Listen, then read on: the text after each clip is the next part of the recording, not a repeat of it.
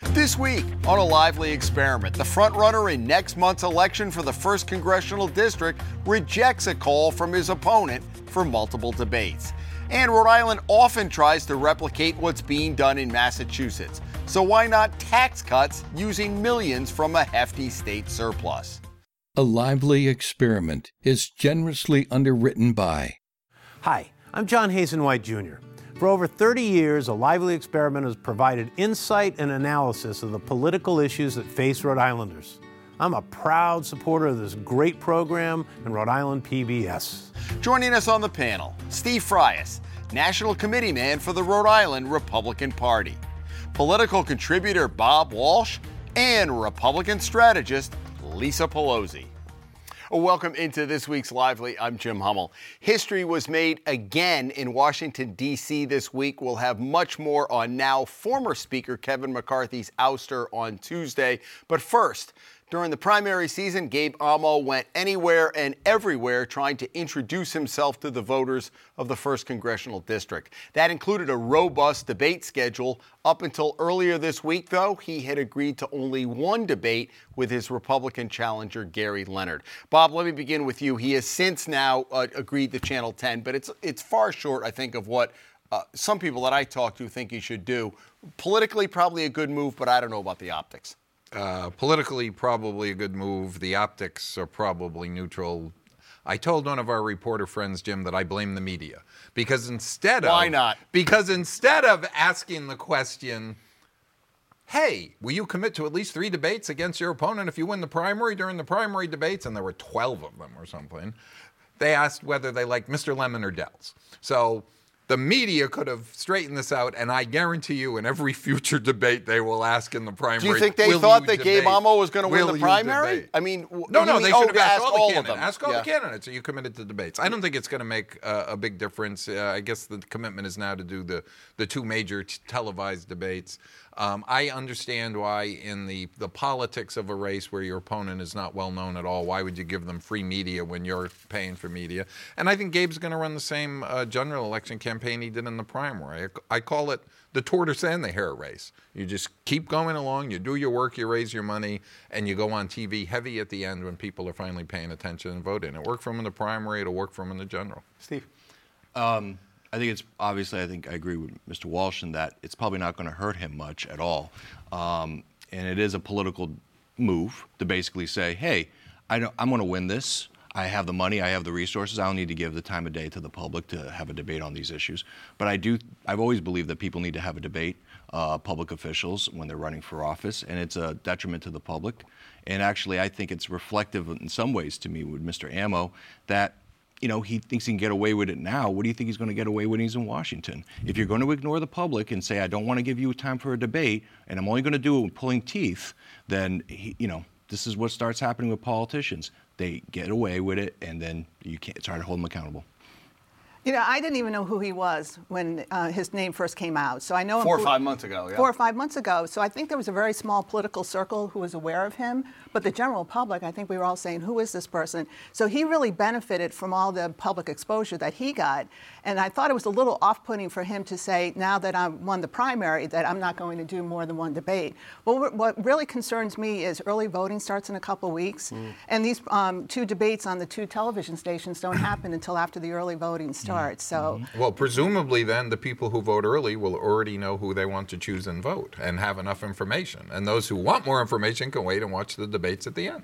I know, but again, if you're trying to do the best process for the voters to see both candidates side by side, you should wait. Well, that's the, the voters can wait to vote if they so desire, based on that based on that theory, right? You don't have to vote early. Well, I know the same- well, if I lived in the, first district, too. I'd vote early because I would vote for Gay. Well, a lot of people said that with Don Carlson, wasted vote. It's buyer beware to me. Bob, the Right. issue I have is uh, Gabe almost said, look, likable guy, and I, I agree with your analysis. The thing that I have a problem is, is well, people know where I stand. People don't know who you were f- four months ago. So unless you were locked in on the primary, I- and, and, you know this whole deal, everybody knows where I am because I, I went out and did it. I think that's a little Obviously. I love debates. I, if I was did a comeback and did this again 30 something years later, I'd debate all the time, even if my advisors told me not to. But I appreciate the advice and the strategy. And by the way, no one is working harder than Gabe Amo as a candidate. He is everywhere. I ran into someone yesterday that said they saw him three times in the last week doing events in their community. So he is the Energizer Bunny of candidates. So he's working hard. He's getting his message out there. He's just not choosing to use his platform to elevate an opponent who most people can't name. Who, by the way, is a nice guy and and and the, the Republicans were lucky to recruit someone like that to run uh, for office. Uh, but you know, it's a foregone conclusion in this race. I think I think the problem, though, is you know going to a lot of events, being out there. That's one thing, but when you're in a debate, unexpected things can happen. You're being questioned. You're under the microscope. That's when people see sometimes who you are and how you handle these sorts of critical questions. Um, and that's why debates are important. Canned statements, press releases, uh, scripted events is not the same as a debate where you're being questioned and you're forced to address certain issues by your opponent and by the media. Simple as that. We talk about it almost every election cycle. I wonder how much of this is driven by consultants. Because if it were me, and I really, I, I don't think he has much to worry about. I mean, what's he going to worry about? A little bit of a slip. If I was the candidate, I tell the consultants, you know what, I appreciate your advice, but I, let's do five or six. Let's just do it. Right, yeah, and I think he should have done that, and I think Gary Leonard shouldn't have asked for as many as he did. Yeah. You know, so you know to start with. Yeah, that so- was it was, it was a high negotiating. Yeah. But But we you don't really have debates anymore. We have forums where we throw questions at all of them. I would have rather in the primary have seen real debates among four Well, or five whole thing. We candidates instead of these 12 people the- on a stage. Some of the bottom Yeah. feeders. Um, what does Gary Leonard have to do now, though? I mean, apart from the debates, he's got, you know, we're a little more than a month out, a little less than a month out. You know, it's that boots on the ground. You know, that, that's what Gabe did during the primary. That he just all the, the, the, the knocking on doors. You know, so he really just needs to get his you know person out there, his people out there, and doing it.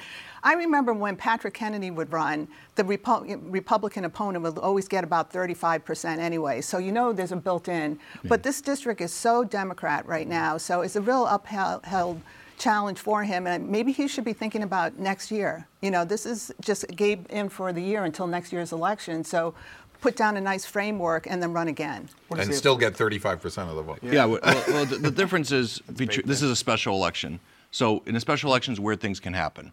That means about turnout. So what Mr. Leonard would have to do is really do an incredible job of turning out base Republican type voters, the people who generally vote Republican. They may be about a third generally in that district, but if you have a high percentage of them come out and the Democrats take it for granted, you can score some points and maybe make it competitive.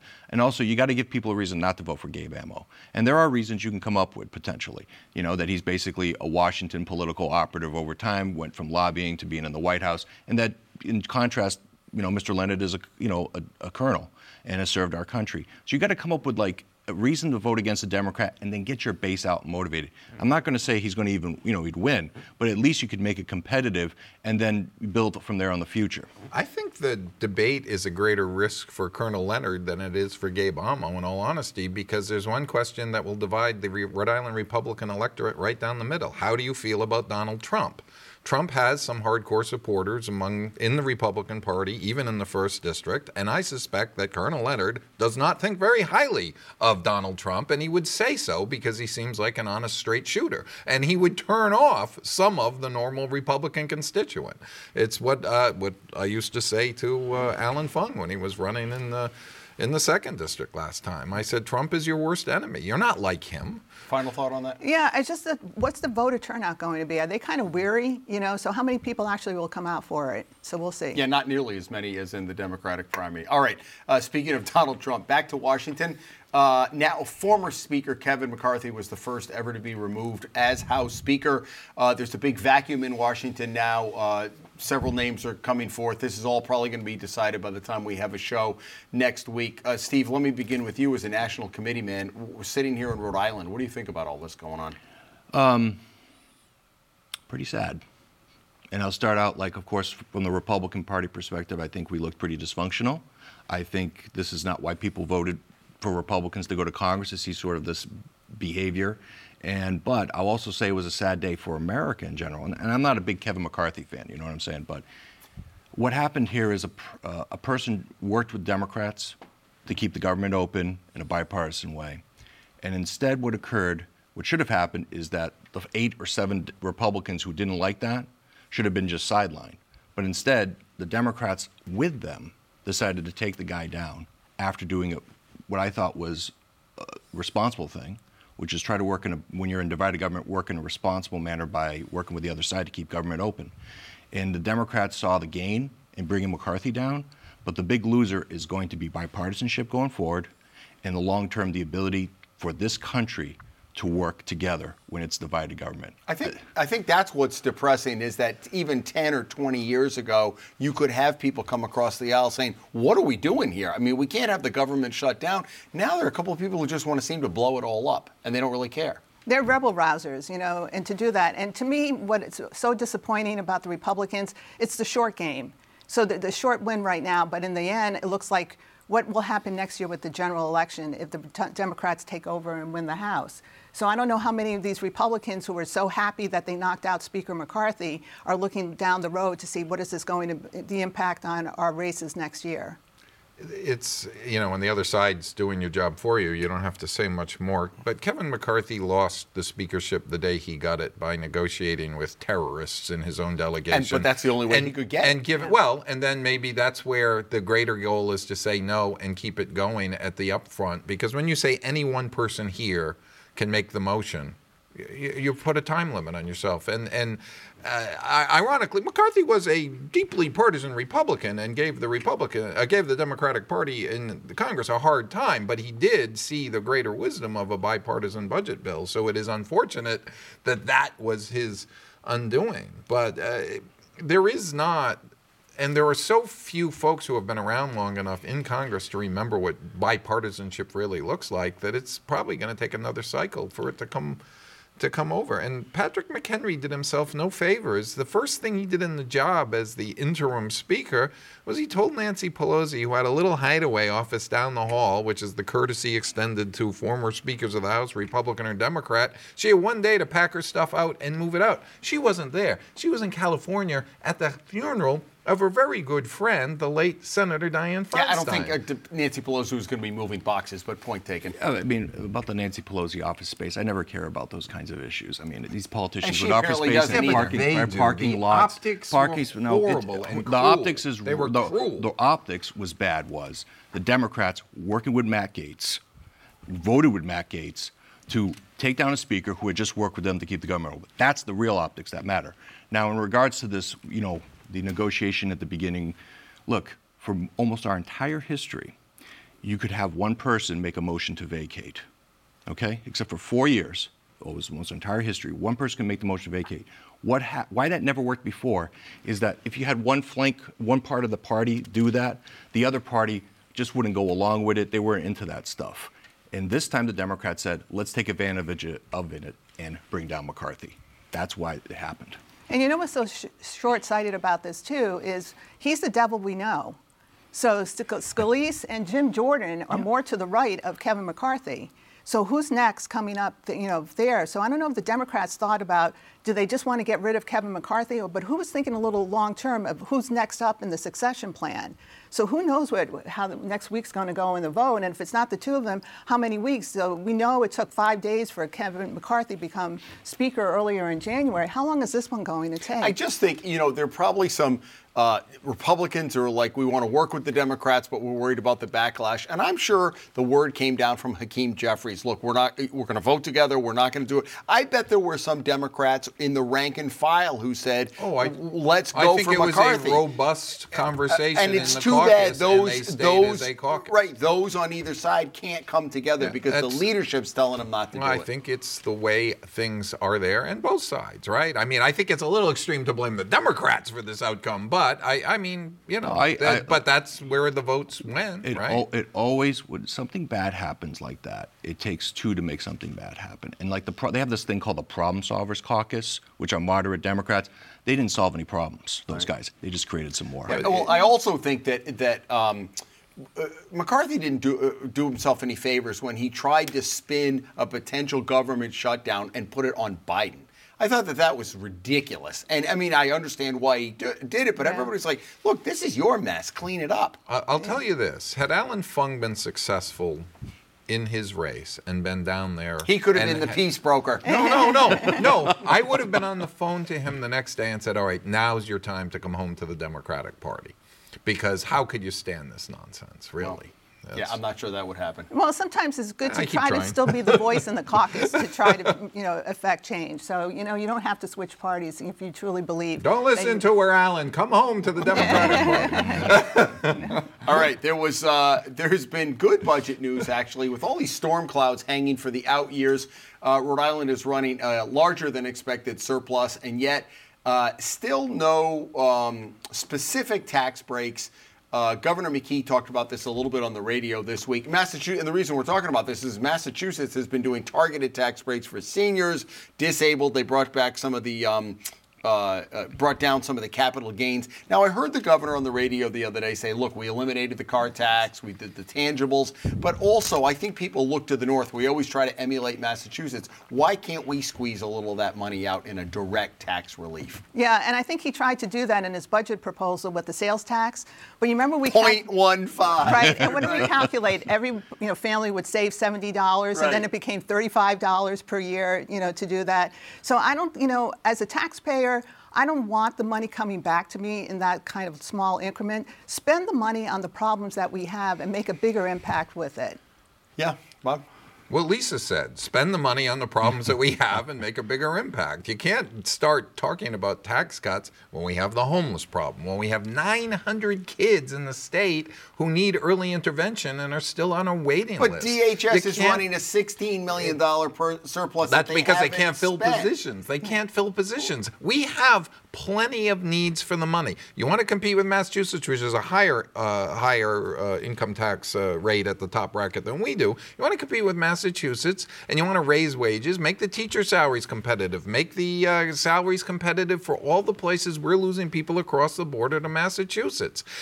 When we are matching Massachusetts in educational outcomes and reducing homelessness and all the other things we compare ourselves to Massachusetts in, then go wild with tax cuts. But until then, what my Republican colleague on the panel said, spend the money and make a difference. Yeah.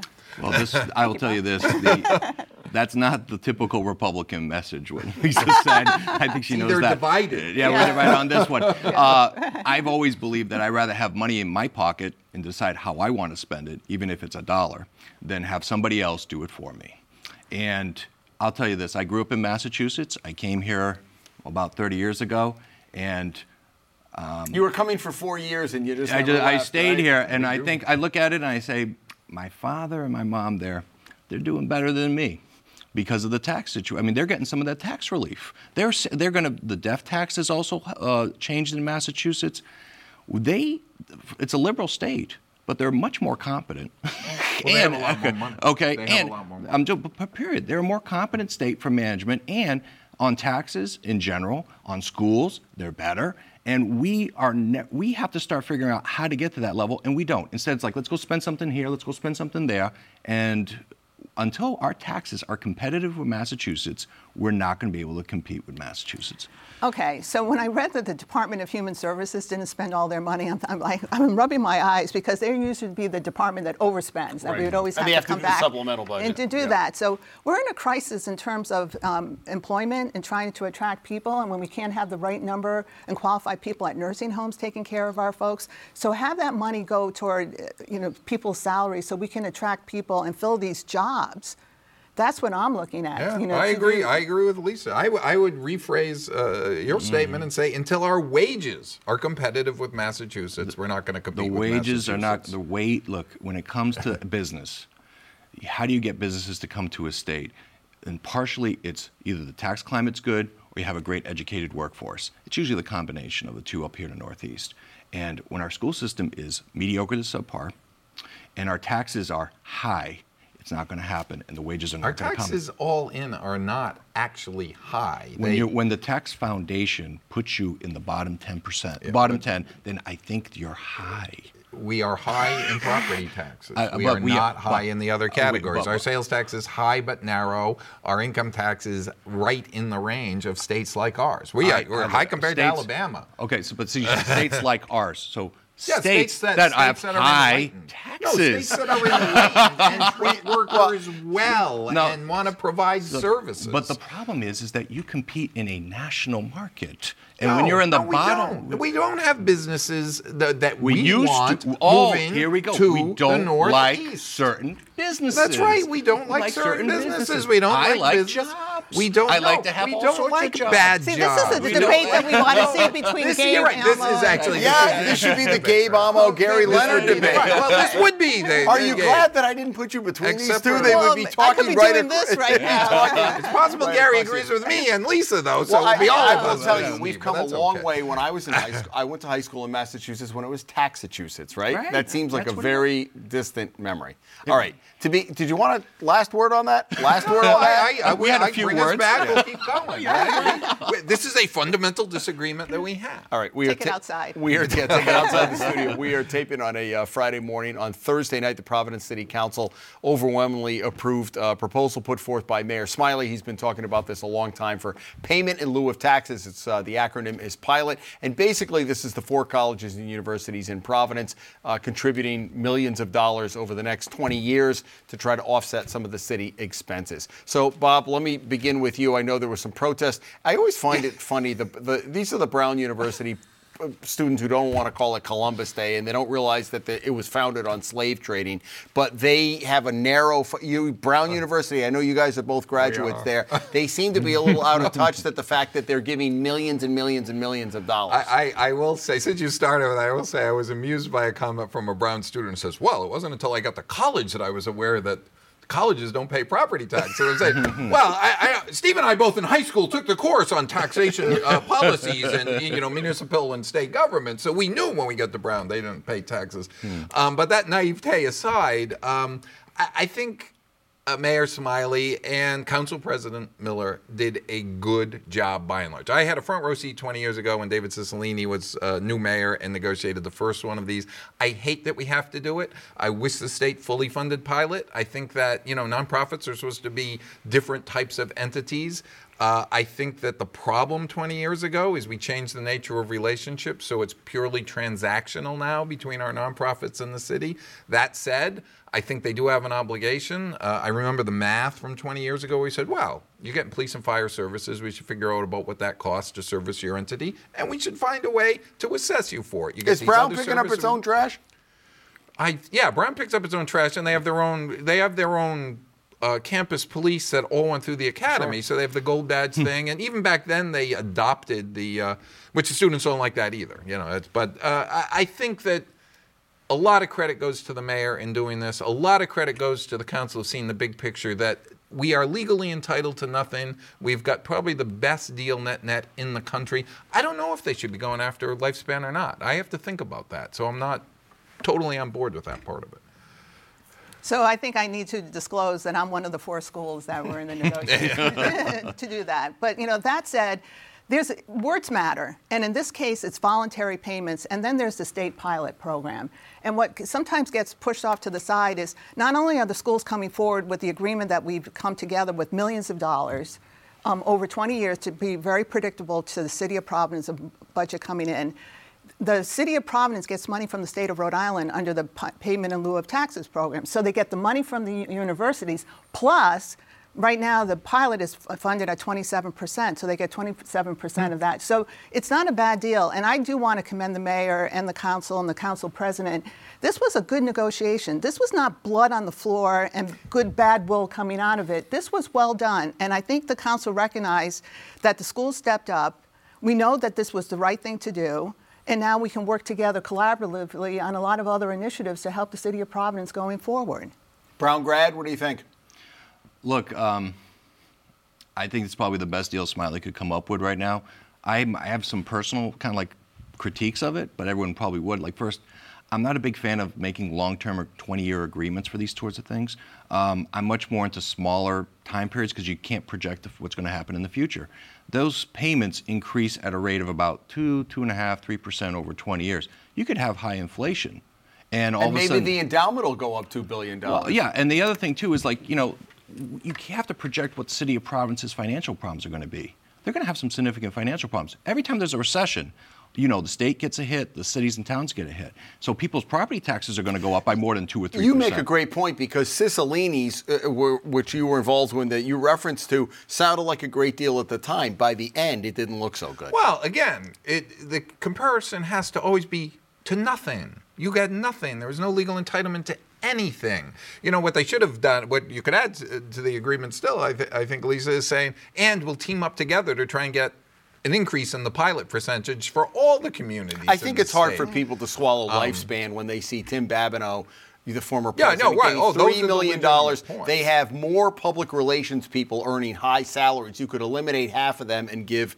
Uh, you know, it's just my own personal feeling. Well, and, and you've got to do a different type of assessment. I understand lifespan healthcare is what in, they in provide into difficulty, the- but you, it's kind of the Um, disconnect. And, and I think they will. I, I, I watched the interview uh, with the new head of Lifespan on, on Channel 12 last week, and I think, you know, he's very matter of fact. Yeah, well, we just haven't had the negotiations yet, and All they're right. doing it now. Let's get to uh, outrageous and or kudos. Lisa, let's begin with you this week. So I was watching the Patriots game last Sunday, and I was thinking, you know, my heart sank watching it, and then to learn that the Boston Red Sox came in last, you know, mm-hmm. so that was my initial outrage. But I do want to take one minute to do a kudos to Kevin McCarthy. I was really stunned that he put his speakership on the line to save the country, that he put country before self.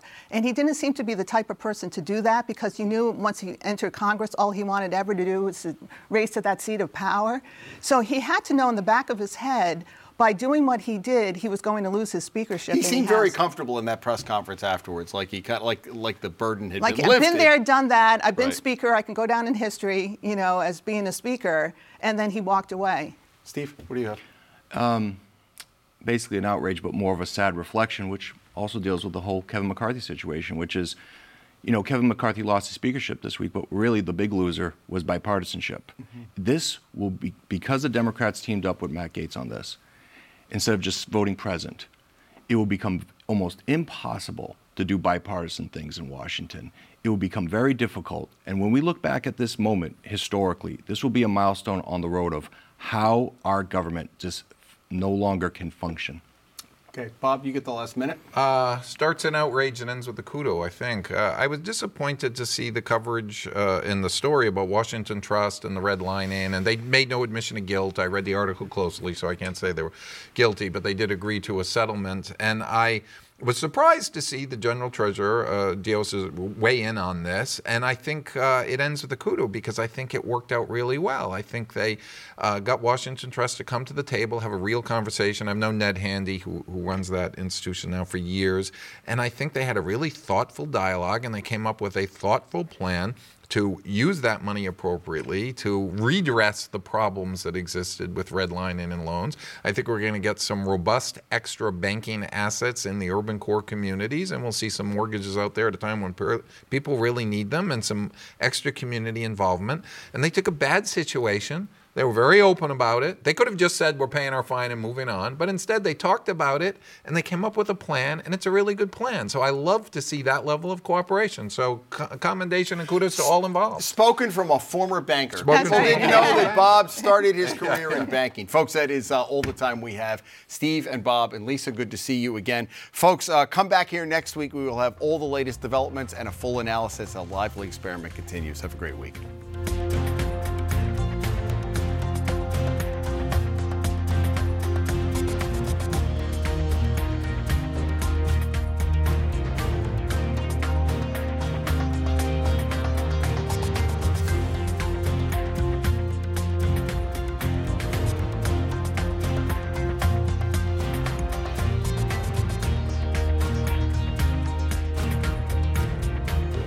Lively Experiment is generously underwritten by Hi, I'm John Hazen White Jr.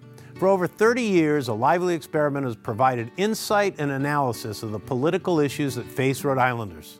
I'm a proud supporter of this great program and Rhode Island PBS.